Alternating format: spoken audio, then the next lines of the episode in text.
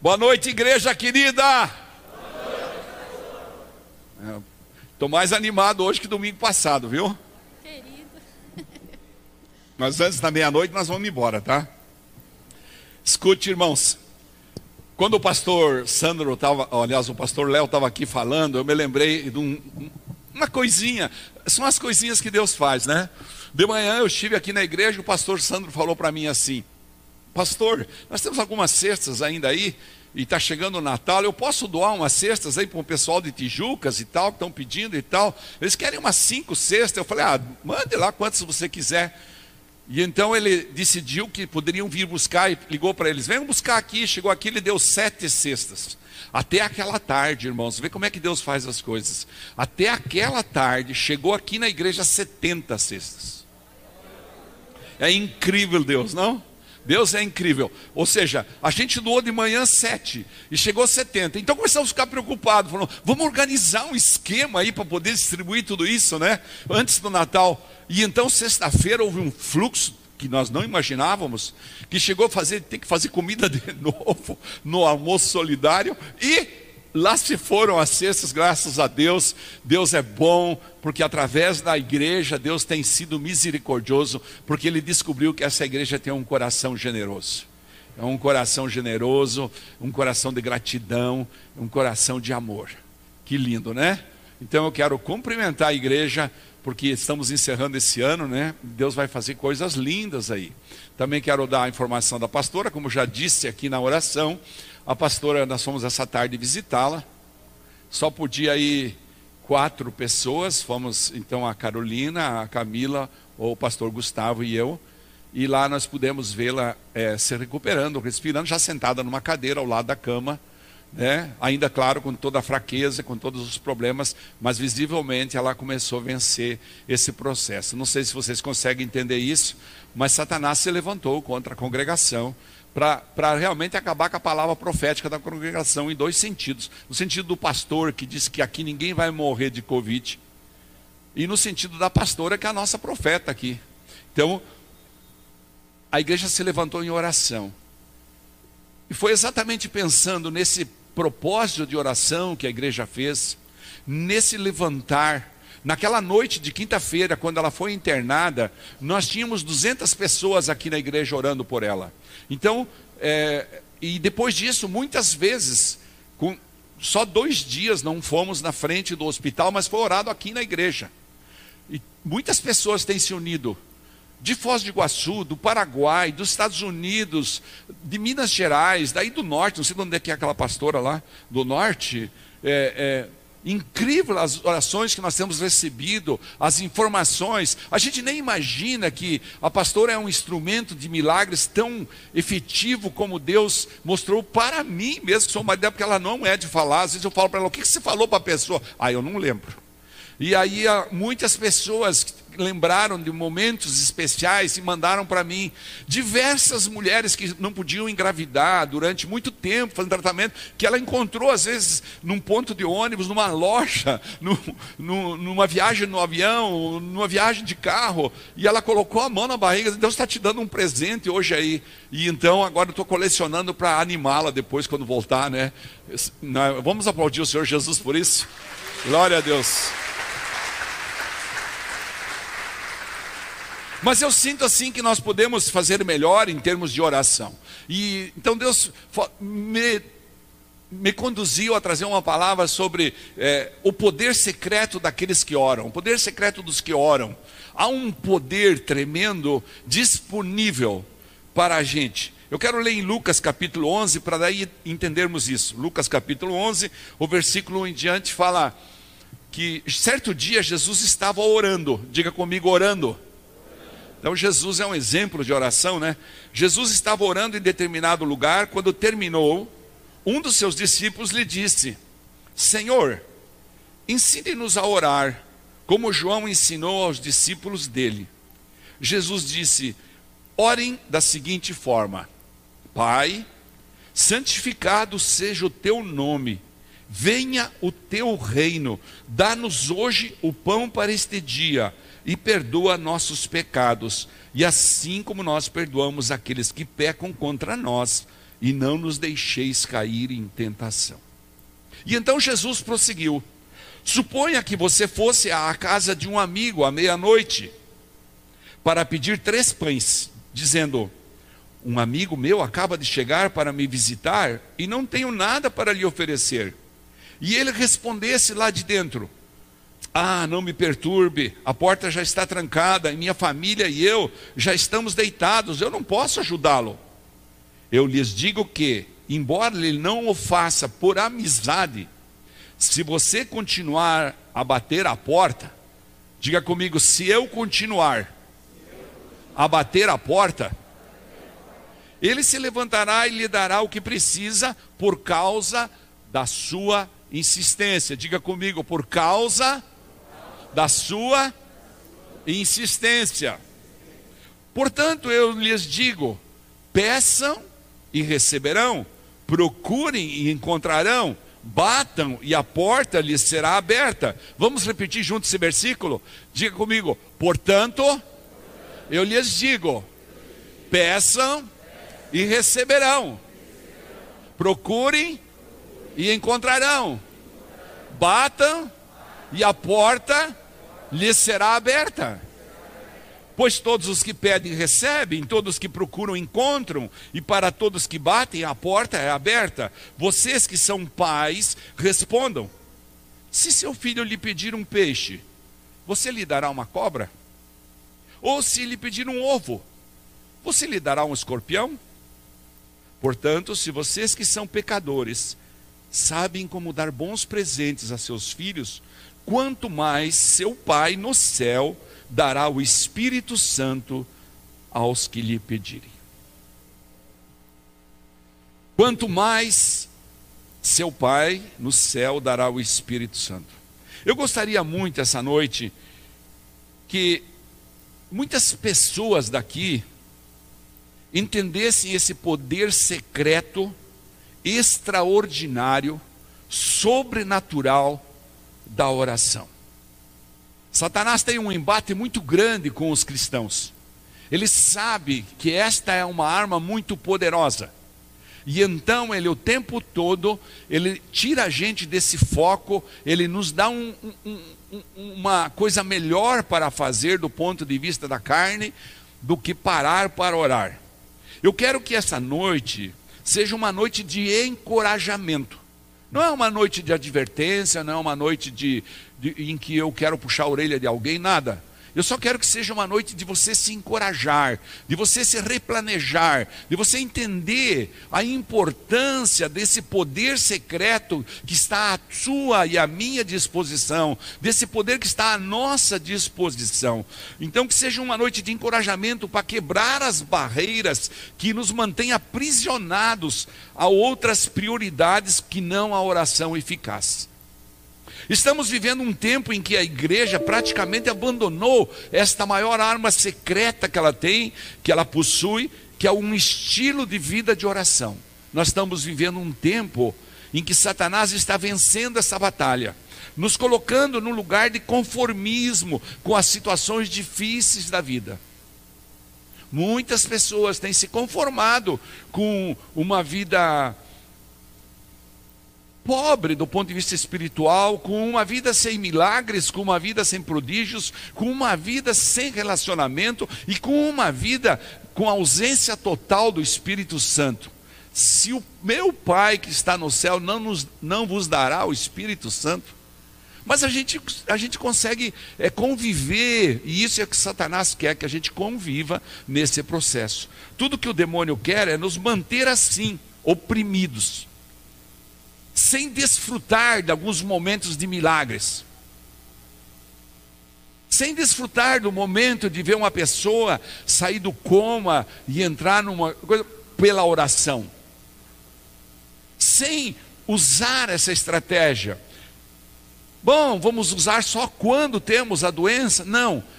O que nós precisamos é nos fortalecer e nos intimidar, nos intimidar ter intimidade, nesse sentido que eu quero dizer, é, com Deus, buscando a Sua presença. Nós vivemos oprimidos longe da alegria da presença de Deus. Então, o que domina a nossa vida não é a paz que transcende o entendimento, porque nós não temos uma vida, de, de um estilo de vida de oração, mas sim a ansiedade. O que nos domina não é a paz, é a ansiedade. E nós precisamos, precisamos aprender a caminhar sobre as águas, precisamos caminhar sobre esse tipo de coisa. O inimigo sabe que a oração é o antídoto para todas as nossas aflições. Ele sabe. Satanás sabe que a oração é o remedinho que você dá quando você recebe a picada do demônio. É o remedinho que você previne a picada. É aquele remedinho que você toma para você não ser contagiado. É aquele é aquele antídoto. Todo mundo sabe o que é antídoto, né? Então, é, é, a cobra morde, a gente corre para o hospital, o médico aplica um antídoto.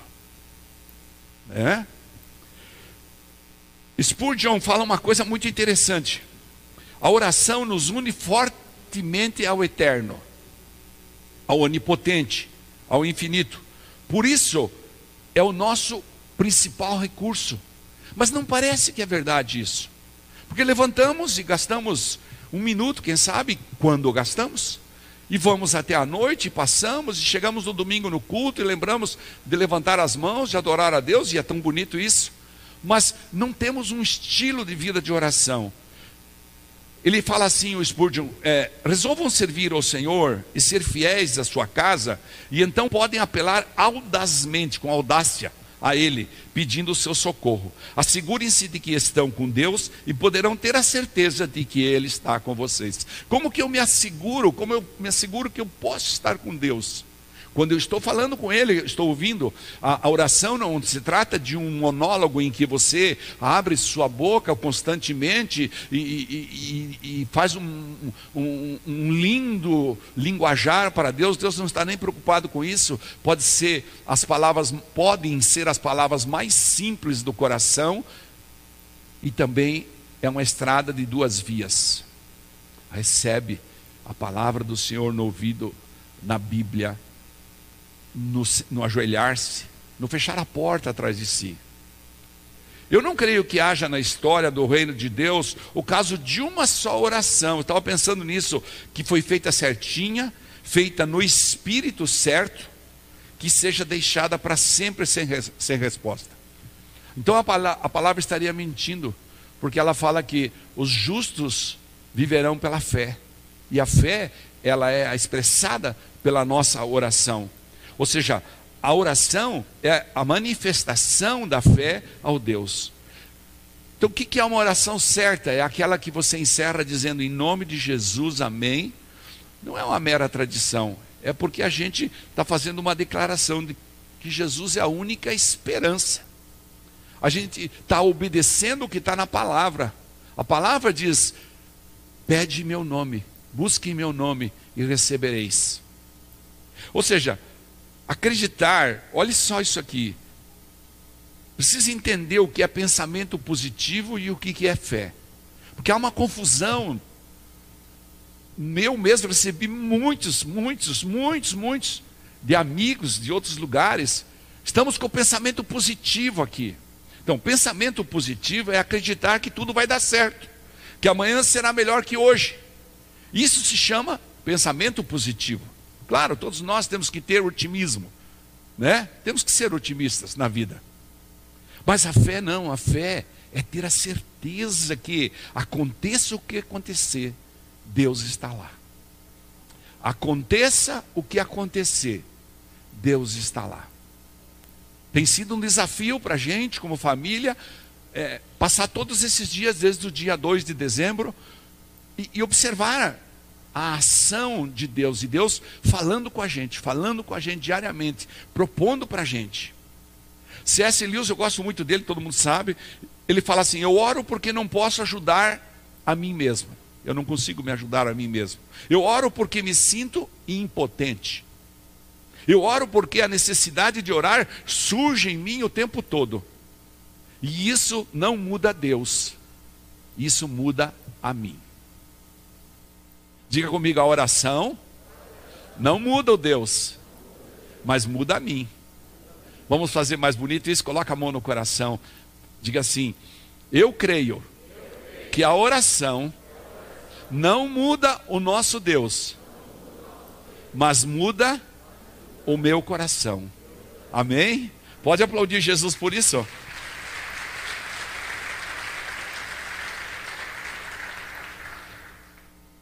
A oração tem o poder de mudar a ambiência. O que, é ambiência? Ambiência é o ambiente, é a situação. Uma casa está com discussão. Então eu decido que eu vou fazer um propósito de oração. Eu decido que todos os dias eu vou gastar um tempo até que aquele, aquele mal é, não venha mais atacar. Quando a gente entendeu que Satanás estava querendo roubar a palavra profética da igreja, nós nos levantamos em guerra contra isso. E esse é o processo. A oração tem o poder de mudar a ambiência. Ou seja, os demônios vão estar o tempo todo se arquitetando. Eles têm, eles têm milhões de anos. Eles não são é, como nós, 30, 40, 50, 70, 80 anos. Não. Então, a oração vai fazer o que? Adorar e orar a Deus é a razão da nossa própria vida. Se a gente não entender isso, a gente vai continuar vivendo uma vida limitada. Então eu quero realmente animar você, a você entender a profundidade do que é orar. Na oração, Deus é o centro do nosso viver. Bom, Deus, eu preciso comprar isso. O que, que o senhor acha? Eu preciso fazer aquilo. Lembra que eu falei aqui domingo passado, quando Davi foi para Ziclag? Ele chegou lá, encontrou tudo queimado, tudo. E o que, que ele fez? Ele foi buscar em Deus. Davi era um homem de oração, ele ia buscar em Deus. Nós somos mais felizes na medida em que nos alegramos nele através da oração. As pessoas são mais felizes. Pessoas de oração são pessoas que não se abatem facilmente com as circunstâncias insípidas da vida. Na oração, as circunstâncias que nos rodeiam são mudadas. Na oração, decretos e sentenças são editados ou até reeditados. Editados, quando eu digo, Deus decreta um milagre para você. Ou então você está vivendo uma vida de problemas e Deus reedita um decreto a seu favor na oração, há um poder sobrenatural para cada vez aumentar o anseio pela presença de Deus. Ou seja, a oração é como se fosse uma bola de neve mesmo. Lá de cima da montanha ela começa pequenininha, correndo, mas depois ela vai aumentando, aumentando, aumentando. A gente viveu essa experiência esse ano aqui, no dia 13 de janeiro deste ano. A pastora Camila estava, estávamos numa reunião de pastores e ela falou: Nós, pastores, precisamos orar diariamente. E então nós decidimos fazer isso de uma forma diária e contínua. E isso tem sido mudanças verticais, assim, mudanças é, radicais, né? No nosso processo de vida, no processo da igreja, na maneira como nós conseguimos lidar com as dificuldades, que não são, não são muito poucas, não, mas que Deus tem dado graça e misericórdia, exatamente porque porque a gente decidiu buscar esse processo. Então a gente tem testemunho para falar para você. Eu tenho a convicção de que ninguém conhece o verdadeiro significado da oração enquanto não passar por um desespero. Olha, eu falo para vocês, vivi o ano inteiro orando, com muitas horas. Vinha de manhã, orava com os pastores, vinha de meio dia, orava sozinho, de noite orava com minha esposa em casa, de tarde. Muitas horas de oração. Mas quando o desespero bateu na minha vida, então eu pude ver a resposta de Deus, eu pude ver a amizade de Deus, eu pude ver o carinho com que Ele confortava o meu coração, a maneira como Ele me preparava para a vontade dEle, para a vontade dEle. Então, esse processo. E Jesus não era diferente, com Jesus ele, ele tinha uma vida, em toda a vida pública de Jesus, nos três anos, ele sempre se retirava para um lugar para orar. Ou seja, a oração fazia parte da vida do mestre. Em Marcos 1,35 ele fala assim: No dia seguinte, antes do amanhecer, Jesus se levantou e foi a um lugar isolado para orar. Jesus é o exemplo perfeito do intercessor. Ele se retirou e foi a um lugar para orar. Marcos 1,35. Conseguiu colocar lá?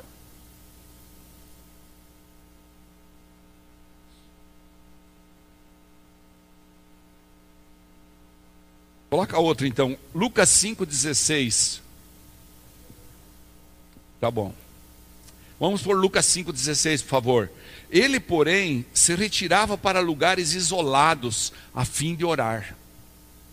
Ou seja, ele está dando um exemplo para nós. A gente, eu fui coletar isso na Bíblia para que a gente tenha entendimento da importância de fazer um stop and go no nosso dia, fazer uma parada no box, fazer uma, um, um tempo de, de, de, de, dedicação total, um tempo em que problemas financeiros, problemas relacionais, problemas de dificuldades, problemas de saúde, problemas não sei do que, nada, nada vai atingir naquela hora, é aquela hora que a gente vai se consagrar a Ele, a gente vai dizer para Ele, ele se retirava para lugares, Lucas 5,16, né? Então, esse é o processo. Ele, porém, se retirava para lugares isolados a fim de orar. Põe Lucas 4,42. Logo cedo, na manhã seguinte, Jesus retirou-se para um lugar isolado. As multidões o procuravam por toda parte, e quando finalmente o encontraram, suplicaram que não as deixasse. Ou seja, antes que as multidões chegassem, na madrugada, Jesus partia para o monte. Normalmente, quando ele estava na região de Jerusalém, ele ia para o Monte das Oliveiras e ele ia lá orar. Ele ia lá buscar o Pai. Mas ele precisava, ele era Deus. Ele era homem, 100% homem, 100% Deus. Então, o lado homem dele precisava muito, porque ele era santo, inequívoco, perfeito. E isso tudo fez com que acontecesse todas as coisas através da vida dele. Ele levou sobre si tudo.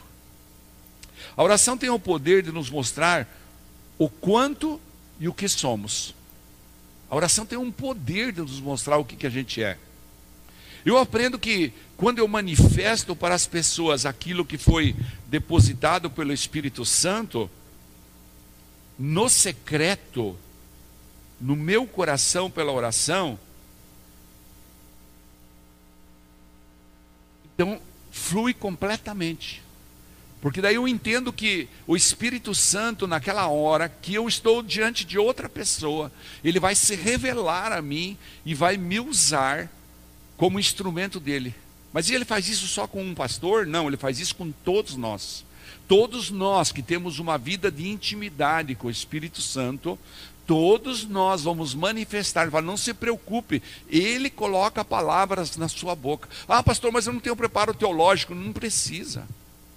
Não se trata de preparo teológico, não se trata de preparo é, é, apostólico, não se trata de nada disso, de, de, fazer faculdade de teologia, nada. Se trata da intimidade com o Espírito Santo para que você seja um canal de bênção para a sua vida, sua família e todos os outros a oração, ela estimula, ela nutre a obediência à palavra, colocando no coração o estado de espírito apropriado para desejar a obediência. A oração, ela é, é um instrumento para que nós possamos obedecer. É muito difícil obedecer sem que a gente tenha uma vida de oração. Vamos inverter isso. É extremamente difícil. Mateus 6, 6 fala assim: Mas quando orarem, cada um vá para o seu quarto, feche a porta e ore a seu pai, em segredo. Então seu pai, que observa em segredo, os recompensará. Antes ele está falando para não fazer, é, é, não ser hipócrita de, de ficar orando nas esquinas das praças, erguendo a mão, não sei o quê. Ou seja, o que, que ele está falando aqui? Cada um de nós, cada um de nós tem que ser íntimo dele, na individualidade nossa. Cada um de nós precisa ter o seu tempo com ele fechadinho no quarto ou não, no carro ou no monte. O importante é você entender que quando a gente entra na presença dele, nada consegue nos tirar do propósito. Diga comigo, quando eu entro na presença de Deus, nada me tira do propósito. Então Satanás vai jogar uma iscazinha assim, né? vai pegar um, uma varinha, vai jogar aí um, alguns milhares para você, para você se desviar do, da santidade. Vai oferecer um pecado de sexo, vai oferecer uma oportunidade de ganho ilícito, vai oferecer para você muitas coisas, vai oferecer para você uma doença para ver qual é a tua reação, né? Vai fazer como fez com Jó. E aí, se você tem uma vida de oração, então você pode testemunhar que nada vai te tirar do propósito.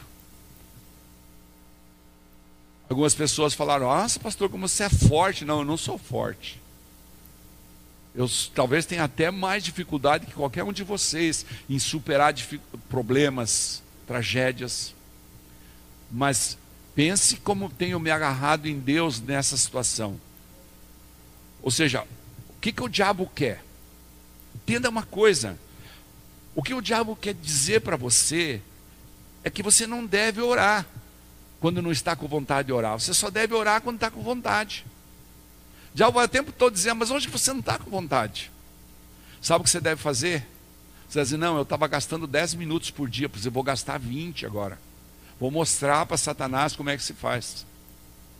Esse, esse é o propósito. Você precisa entender que o mundo espiritual o tempo todo está sendo provocado contra você, que quer adorar um Deus verdadeiro. Você que quer o favor dele, você quer intimidade com ele. Você precisa entender. Ore em dobro então. Nunca se atreva a se desesperar enquanto Deus responde às orações. Ore, exercite sua fé e deixe que Deus derrame.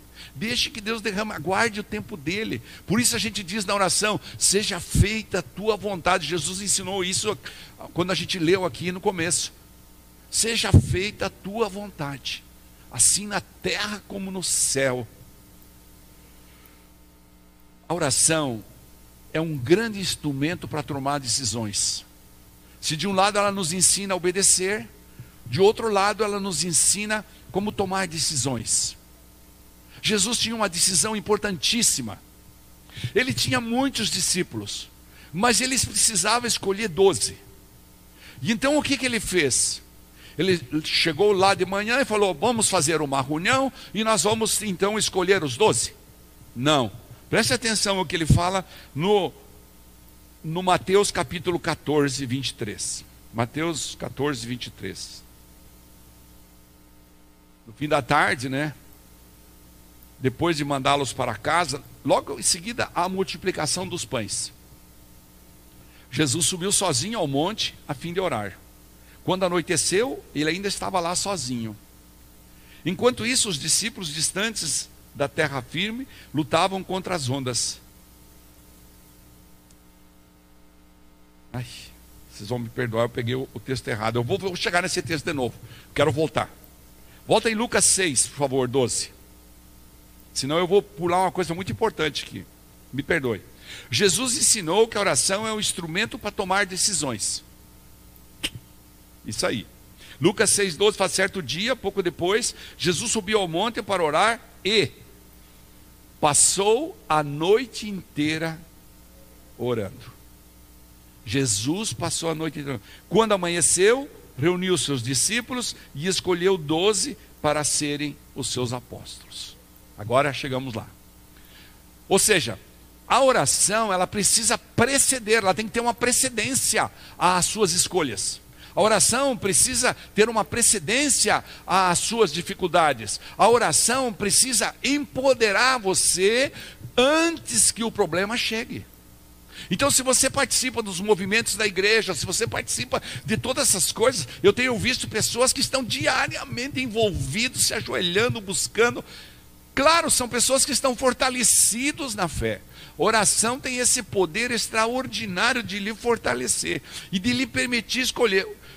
Jesus, ao escolher os doze, certamente ele sabia que estava escolhendo aquele que ia cumprir o propósito para levá-lo à cruz. Claro que sim. Eu tenho perfeita convicção disso. Mas mesmo assim, ele escolheu o Judas ali e falou: não, todos precisam conviver. E ele estava nos ensinando a conviver nesses ambientes. Por isso que eu falei, a ambiência muda com a oração. Agora sim, agora vamos lá para Mateus 14. A oração é para aquela pessoa que quer milagres. É para a pessoa que quer obedecer, é para a pessoa que quer ter boas escolhas, ter prosperidade, mas é especialmente para a pessoa que quer milagres. Diga comigo, eu quero milagres. Sabe, não é, não é, não é mal você pedir milagres.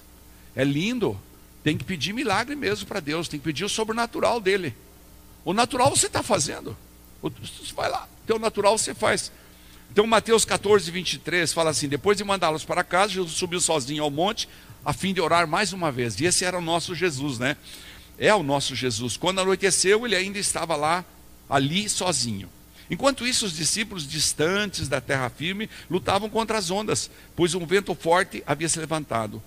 Olha a hora, por volta das três da madrugada, Jesus foi até eles caminhando sobre as águas.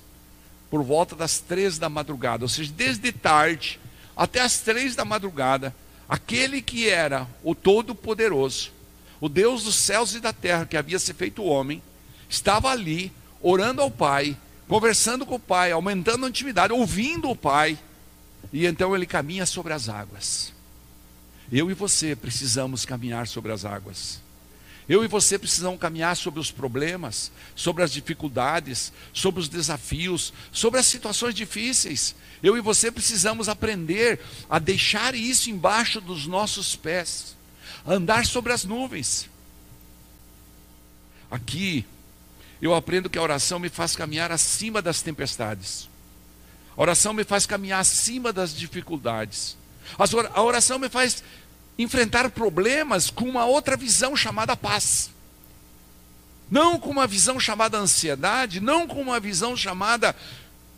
Claro, chega aquela hora que falta 20 minutos para o médico ligar, 30 minutos para o médico ligar é, é, é, sobre o diagnóstico, sobre aquela, aquela gravaçãozinha que eu faço lá, a gente fica arrepiado.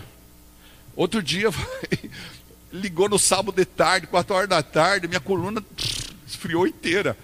A gente é ser humano, mas na hora eu me lembro, não, Deus é poderoso. Deus é poderoso, Deus vai resolver isso aí. Deus é poderoso. Então, na oração é que nós somos tocados pela glória de Deus. Diga isso comigo, que isso é muito importante você entender. Todos nós queremos a glória de Deus, todos nós queremos falar com Ele e queremos ver Ele dar respostas. Nós temos, alguém que tem um filho na droga quer ver o filho sair da droga. Alguém que tem um filho doente, nós vimos aqui e podemos testemunhar quando o netinho do POC estava lá no hospital, tinha nascido precocemente, quando Davi estava no hospital, e tantos outros que nós testemunhamos essa semana que vieram falar, tantas situações a gente viu aqui, dá uma angústia, claro, a gente chora com ele com a pessoa, mas a oração nos faz uma coisa extraordinária que eu quero que você repita comigo, porque isso é muito importante. Diga comigo, na oração, eu sou tocado pela glória de Deus. Ou seja, Deus na sua sublimidade, Deus na sua grandeza, na sua pureza, na sua santidade, Ele está sempre disposto a amar e derramar chuva seródia, bálsamo de Gileade, água viva sobre todos nós. Deus está sempre disposto, precisamos entender isso. Agora, o que é que vai nos conectar com Ele? Diga, o que me conecta com Deus é a oração. E a sua oração, é a oração do corpo da igreja também, mas é a sua oração. Nunca é errado orar para Deus para que Ele realize um milagre, contanto que nossa oração termine, Pai, seja feita a tua vontade, e então a gente fica satisfeito com a resposta que vem. Porque Ele nem sempre vai fazer, e eu sempre repito isso aqui na igreja, Ele nem sempre vai fazer o meu desejo e o teu desejo, mas Ele vai fazer a minha necessidade e a tua necessidade que às vezes ele precisa dar uma, né, ele precisa endireitar o, o pepino, precisa, né, como se fala, né, precisa, às vezes ele precisa fazer uma a correção de rota, né, corrigindo a rota. Sabe, há um poder extraordinário, sobrenatural na oração, que nós precisamos é, usufruir disso. É isso que eu estou querendo insistir com você. Nós precisamos usufruir disso. Em Tiago capítulo 5, eu gosto muito desse texto, a partir do versículo 13, fala assim: Algum de vocês está passando por dificuldades? Então ore. Ore. Nós gostamos de pegar o telefone e ligar para o papai, para a mamãe, para a irmã, para a tia, para o parente, para o sócio, para o amigo, e dizer: Ó, oh, ah, estou passando por um, um deserto, tá louco, que deserto. Tá... Quando na realidade a Bíblia ensina que o que tem que fazer? Falar com quem é dono de tudo, falar com o Rei dos Reis, com o Senhor dos Senhores, falar com o Deus poderoso, com aquele que fez os céus e a terra. Aí Tiago continua: alguém está feliz? Cante louvores. Quantas vezes essa semana você parou para cantar louvores para Deus? Pense aí. Alguém está doente? Diz o versículo 14. Chama os presbíteros da igreja para que venham e orem sobre ele e o ujam com óleo, em nome do Senhor. Houve um momento essa semana em que eu quis, quis pedir muito para Deus para mandar lá o pastor Sandro e a pastora Patrícia lá. Então eu falei, eu vou ficar de fora para que vocês possam ir. Então pegamos um óleo, oramos juntos, consagramos óleos, foram lá e ungiram a pastora. E isso tudo vai fazendo a diferença. Há um processo nisso. Alguém está doente, chama os presbíteros da igreja para que venham e orem sobre ele e o ujam com óleo, em nome do Senhor. Essa oração de fé curará o enfermo e o Senhor o restabelecerá. E se cometeu algum pecado, será perdoado. Ou seja, aquele negócio assim: ah, esse cara aí tem um ilícito, esse cara aí tem um problema. Esse, você já viu isso aí no meio dos crentes? Está pagando, está pagando. Ah, sabe quando você, você olha assim, está correndo veneno assim, ó. Serpentário, né? Correndo veneno. Não existe isso aqui, a palavra está dizendo o contrário. E os seus pecados serão perdoados. Pronto. Elias. Bom, 16 ainda. Portanto, confessem seus pecados uns aos outros e orem uns pelos outros para serem curados. A oração de um justo tem grande poder e produz grandes resultados. Diga comigo, a oração de um justo tem grande poder e produz grandes resultados. Aqui na igreja tem um casal que o marido está passando por problemas seríssimos de saúde. Mas eles, quando oram por pessoas, eles recebem informações que a pessoa foi curada. Então, eu quero preservá-los, não quero expô-los, mas eu tenho acompanhado esse testemunho. Pessoas que saem de si para orar por os outros, embora estejam passando por uma dificuldade tremenda. No versículo 17, Jesus é, Tiago dá um, um exemplo aqui, ó. Elias era humano como nós, e no entanto, quando orou insistentemente para que não caísse chuva, não choveu durante três anos e meio. Então ele orou outra vez, e o céu enviou chuva, e a terra começou a produzir suas colheitas. Então, qual que é a questão? Vamos encerrar, pode vir o louvor. Qual que é a questão? A questão é transformar em rotina a prática da oração. Há que vencer-se. Diga comigo, eu preciso me vencer. Sim, nós precisamos nos vencer a nós mesmos. Quanto mais você confia em Deus, mais Ele vai surpreender você. Deus sempre abre caminho para os homens de oração. É impressionante. Deus abre caminho. A história então é a gente se concentrar no que? Nos gigantes que estão derrubando a gente? Não, concentre-se em Deus e os gigantes vão cair. Concentre-se em Deus. Olha para quem está do teu lado e diga assim: se concentre em Deus e os gigantes vão cair. Sabe, aquilo que nos fascina Aquilo que nos fascina, que nos enche os olhos, é aquilo que irá nos guiar. Então, se o dinheiro nos fascina, o que, que vai nos guiar? Nem a misericórdia consegue.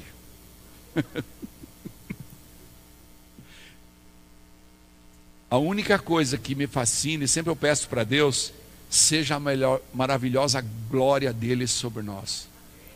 Sempre eu oro a Deus, Deus, Criador do céu e da terra, do sol, da lua, das estrelas, o que é uma gotinha de glória sobre nossa vida. Põe uma gotinha de glória. Nós fomos lá no hospital orar, tenho dito isso para Deus. Deus, derrama uma gotinha de glória aqui sobre todos esses doentes aqui. E quantas oportunidades tivemos nessas noites que temos ido lá, de aparecer pessoas que chegam na emergência completamente, a mãe desesperada, o marido desesperado, de a gente abraçar junto, orar junto, consolar e, e ganhar vidas para Jesus. Havia propósitos. Há propósitos. Ou seja, irmão querido, é tempo de ajustar a sua vida de oração. Quero encorajar você. Não estou chamando a atenção, não estou aqui é, cortando com facão, estou aqui dizendo: ajusta a sua vida de oração. Nenhum homem crescerá em santidade se não passar um tempo sozinho com Deus. Não consegue obedecer, não consegue fazer boas escolhas. É preciso passar um tempo sozinho com Deus. Separe um tempo e um lugar para orar e não negocie isso com ninguém e com nada. Se você separou um tempo para orar às 6 e 15 da manhã, e você tem que viajar às 6, levante às 5h45, mas não, não deixe. Eu estava falando lá em casa, e, e até quero trazer aqui, eu fiz uma conta, se você gastar 1% do seu dia, faz as cinco dedos assim, diga 1%. 1%. Olha só, 1% do seu dia dá 15 minutos. Será mesmo que nós não podemos gastar 1% do nosso dia de 24 horas, de 1440 minutos? Nós não podemos gastar 14,4 minutos, ou seja, 15 minutos? Eu acho que nós podemos. Nós estamos levando isso de uma maneira muito, muito. Até, sei lá, prefiro não falar. Ah, pastor, mas só 15 minutos. Não, opa, orações curtas são longas o suficiente para Deus. Eu sei que você não vai aguentar depois se você começar com 15 minutos. Depois você vai querer 16, 17, 18, porque você vai querer escutar um louvor, você vai querer ler um pedacinho da Bíblia, você vai levantar antes, você vai começar a sentir a alegria de estar orando, você vai começar a invocar, listar no teu caderno os milagres, né? Esses dias a pastora Raquel e eu achamos um caderno que não, quando lá estava lá na fazenda ainda 15 anos atrás, e tinha um monte de coisa, e daí ela pegou por curiosidade e começou a olhar e falou: "Olha, isso aqui aconteceu, isso aqui aconteceu, isso aqui aconteceu, isso aqui aconteceu". Incrível! Nem nós tínhamos nos percebido. Então, esse, às vezes, nós pensamos estar ocupado demais para orar. E isso é um grande erro, por, porque orar poupa tempo. Porque orar acelera as suas decisões. Orar acelera as suas escolhas. Orar leva você a não cometer erros. Diminui muito o tempo de erros. Você já observou que a gente passa muito tempo consertando erros de relacionamento, de discussão, de, de me perdoe, me desculpe. Ah, eu não devia ter falado isso para você. Orar poupa tempo. Diga comigo, orar, orar. Poupa, tempo. Se nós não temos tempo, nós precisamos criá-lo, porque se Deus deu tempo para as coisas secundárias, também vai nos dar tempo para as principais e nos aproximarmos dele é uma delas. Nós não podemos permitir que nada tome precedência nesse negócio. Sabe, os demais compromissos vão se suceder normalmente, você vai se surpreender como Deus vai mostrando nos detalhes. Deus vai mostrando nos detalhes as coisas. Quem não ora? Sabe quem que não ora? Pessoas que não acreditam que a oração é importante. Esses não oram ou que a oração não funciona, também não oram. São pessoas que simplesmente não oram, aqueles que não acreditam e acham que oração não funciona. Os autossuficientes, aqueles que se acham, né? Não oram.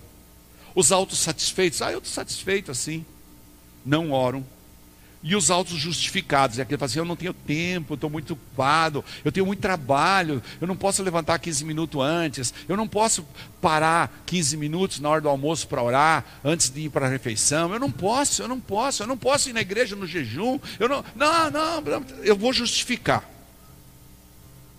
Isso é, é ó, a oração é, é um poder extraordinário. É a mesma coisa que aquela pessoa foi para a praia, secou aquele sal no corpo, levou um sapecão o dia inteiro, chega em casa, tem a água no chuveiro, mas não tomou banho. É a história daquele cara que sempre conta, né?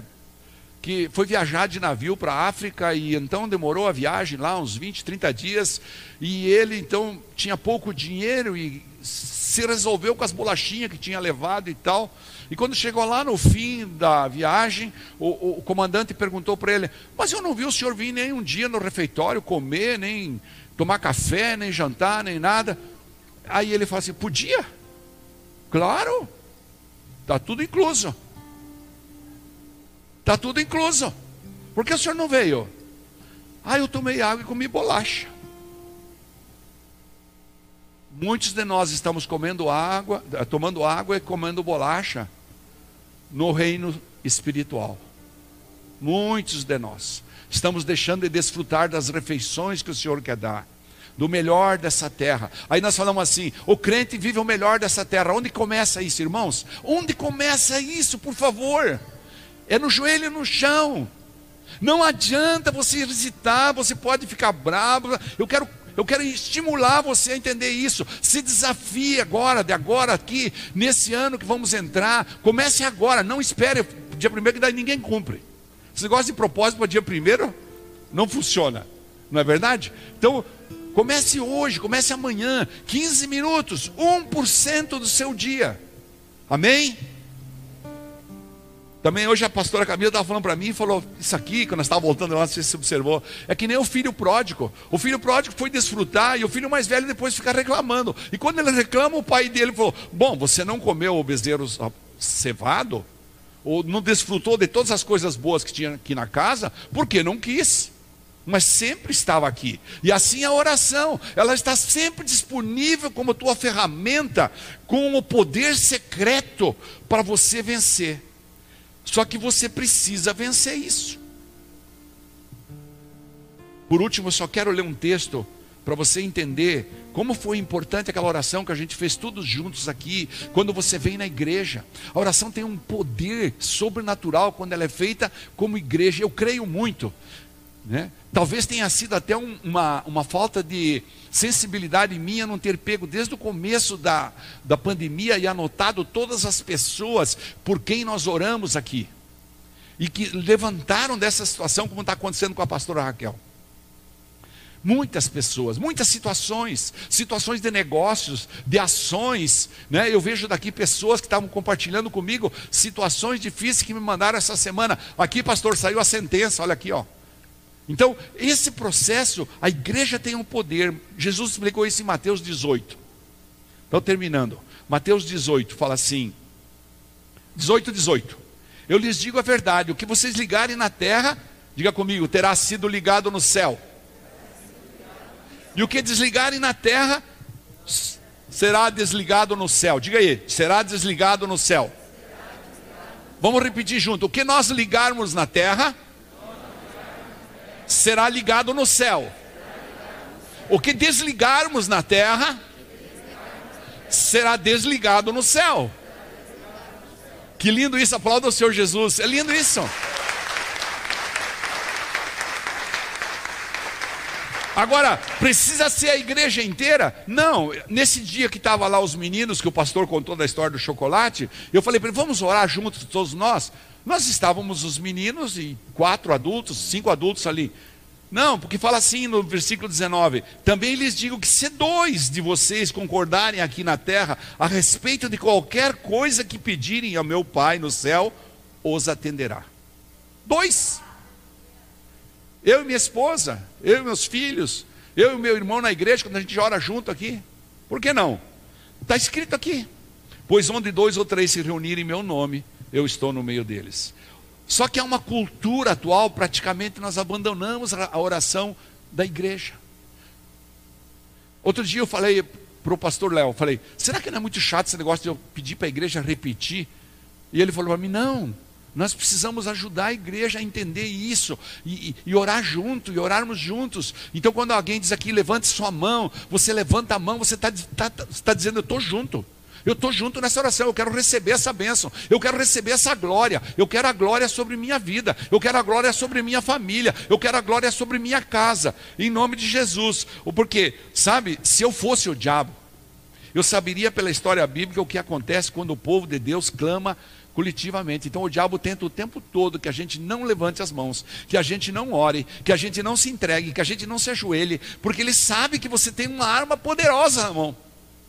Mas ele fica o tempo todo tentando discretamente nos desanimar, nos tirar do foco. Essa noite eu quero que não seja uma exortação, mas seja uma motivação para todos nós podermos adorar. Amém? Vamos ficar de pé.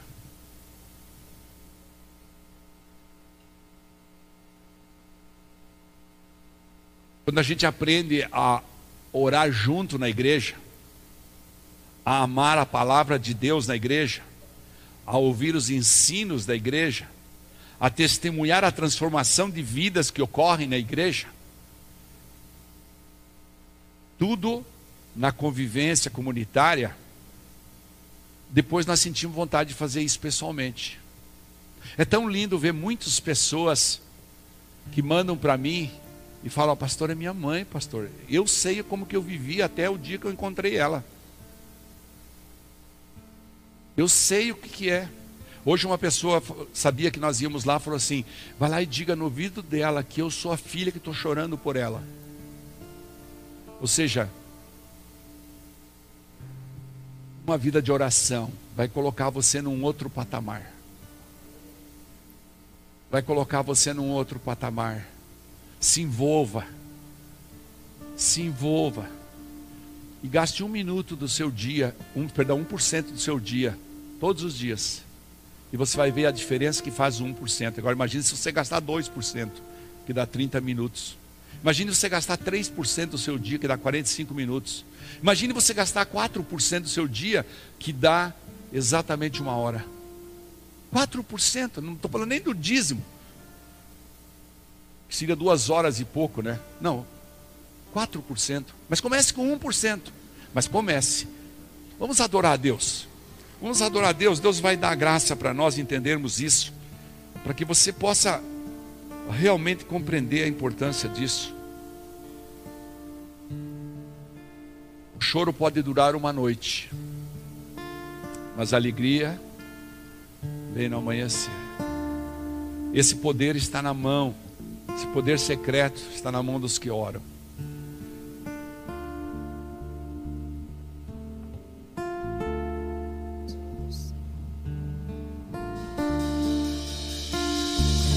Haverá um dia que ele descerá. Haverá um dia que o céu se rasgará e até lá.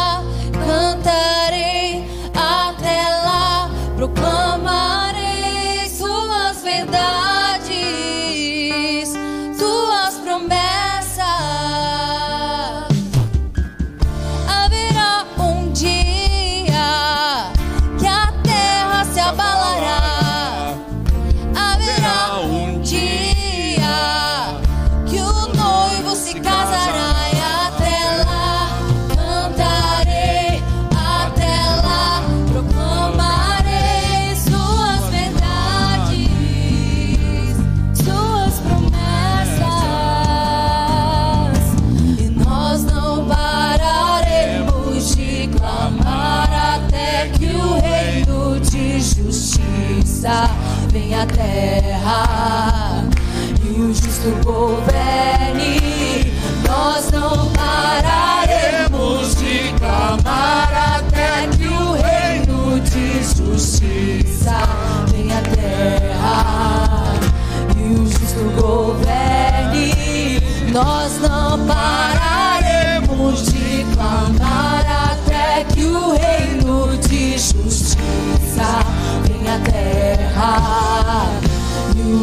governo.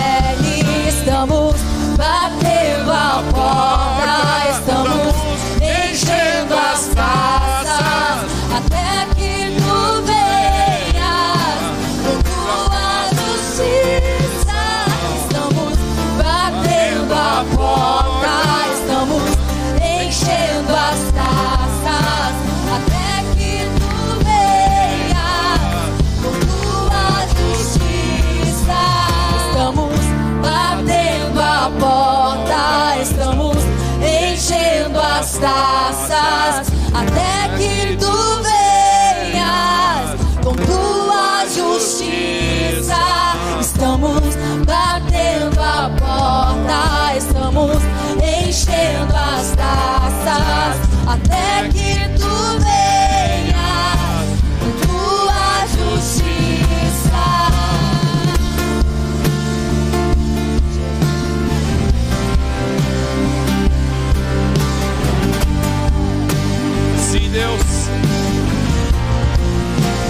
Queremos encher as nossas taças para que a tua glória se derrame sobre nossa vida. Para que tua glória se derrame sobre cada um que aqui está, sobre sua família, sobre aqueles que amam. Espírito Santo, essa noite, é o Senhor quem convence da justiça, do juízo e do pecado. Então o Senhor pode nos convencer da importância da oração.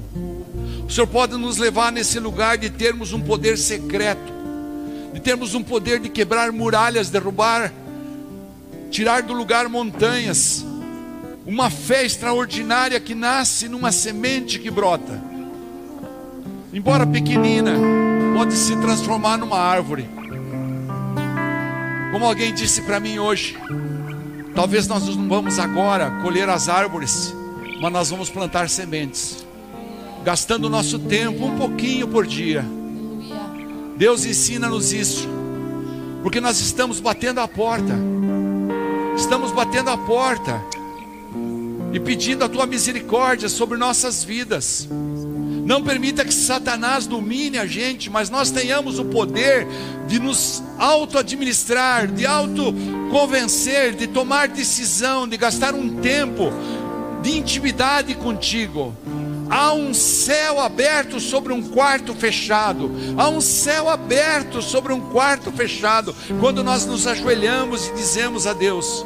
Por isso, Deus, nós te pedimos, capacita-nos energiza-nos, restaura em nós o amor pela oração.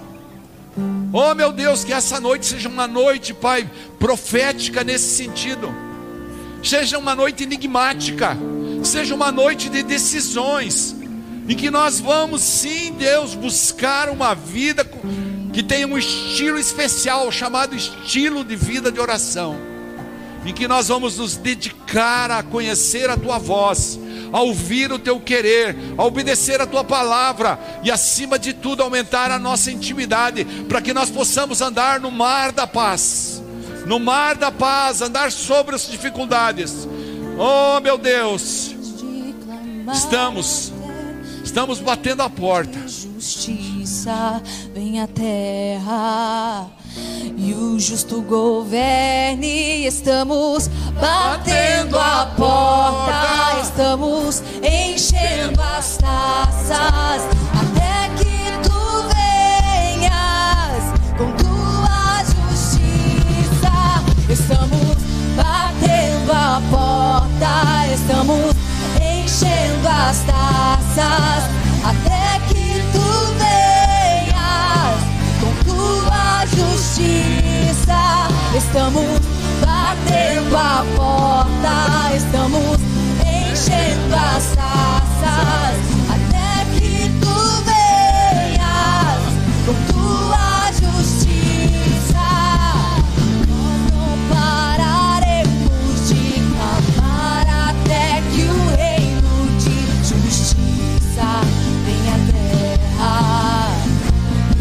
o justo governe. Nós não pararemos de clamar até que o reino de justiça venha à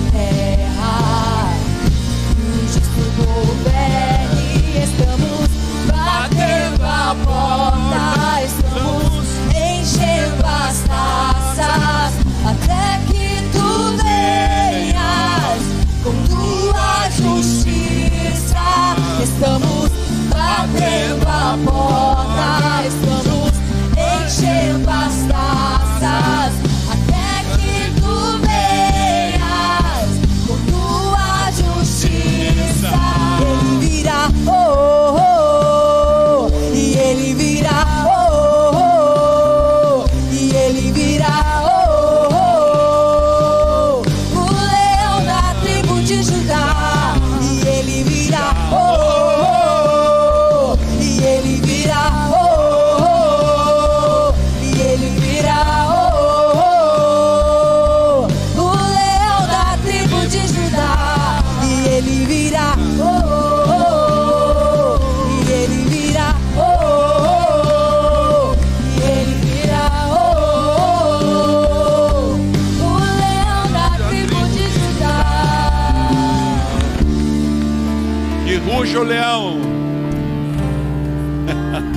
ruja o leão sobre nossas vidas.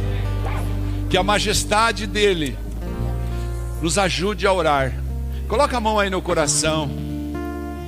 Repete assim: Amado Deus, me ensina a orar.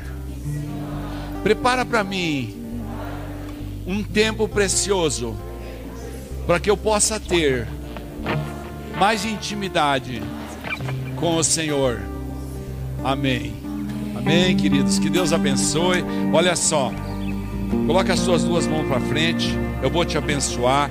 Hoje nós temos ainda um saldo para vender lá embaixo do nosso bazar da tarde da amiga, presentinho de Natal especial, né? A gente esse ano não está querendo fazer aquele. É um erro, eu acho, que negócio assim. Agora, quem comprou pagou o preço inteiro, quem não comprou paga metade. Não, o preço é igual do mesmo desde o primeiro dia, mas é bem baratinho mesmo. Foi colocado o preço assim de.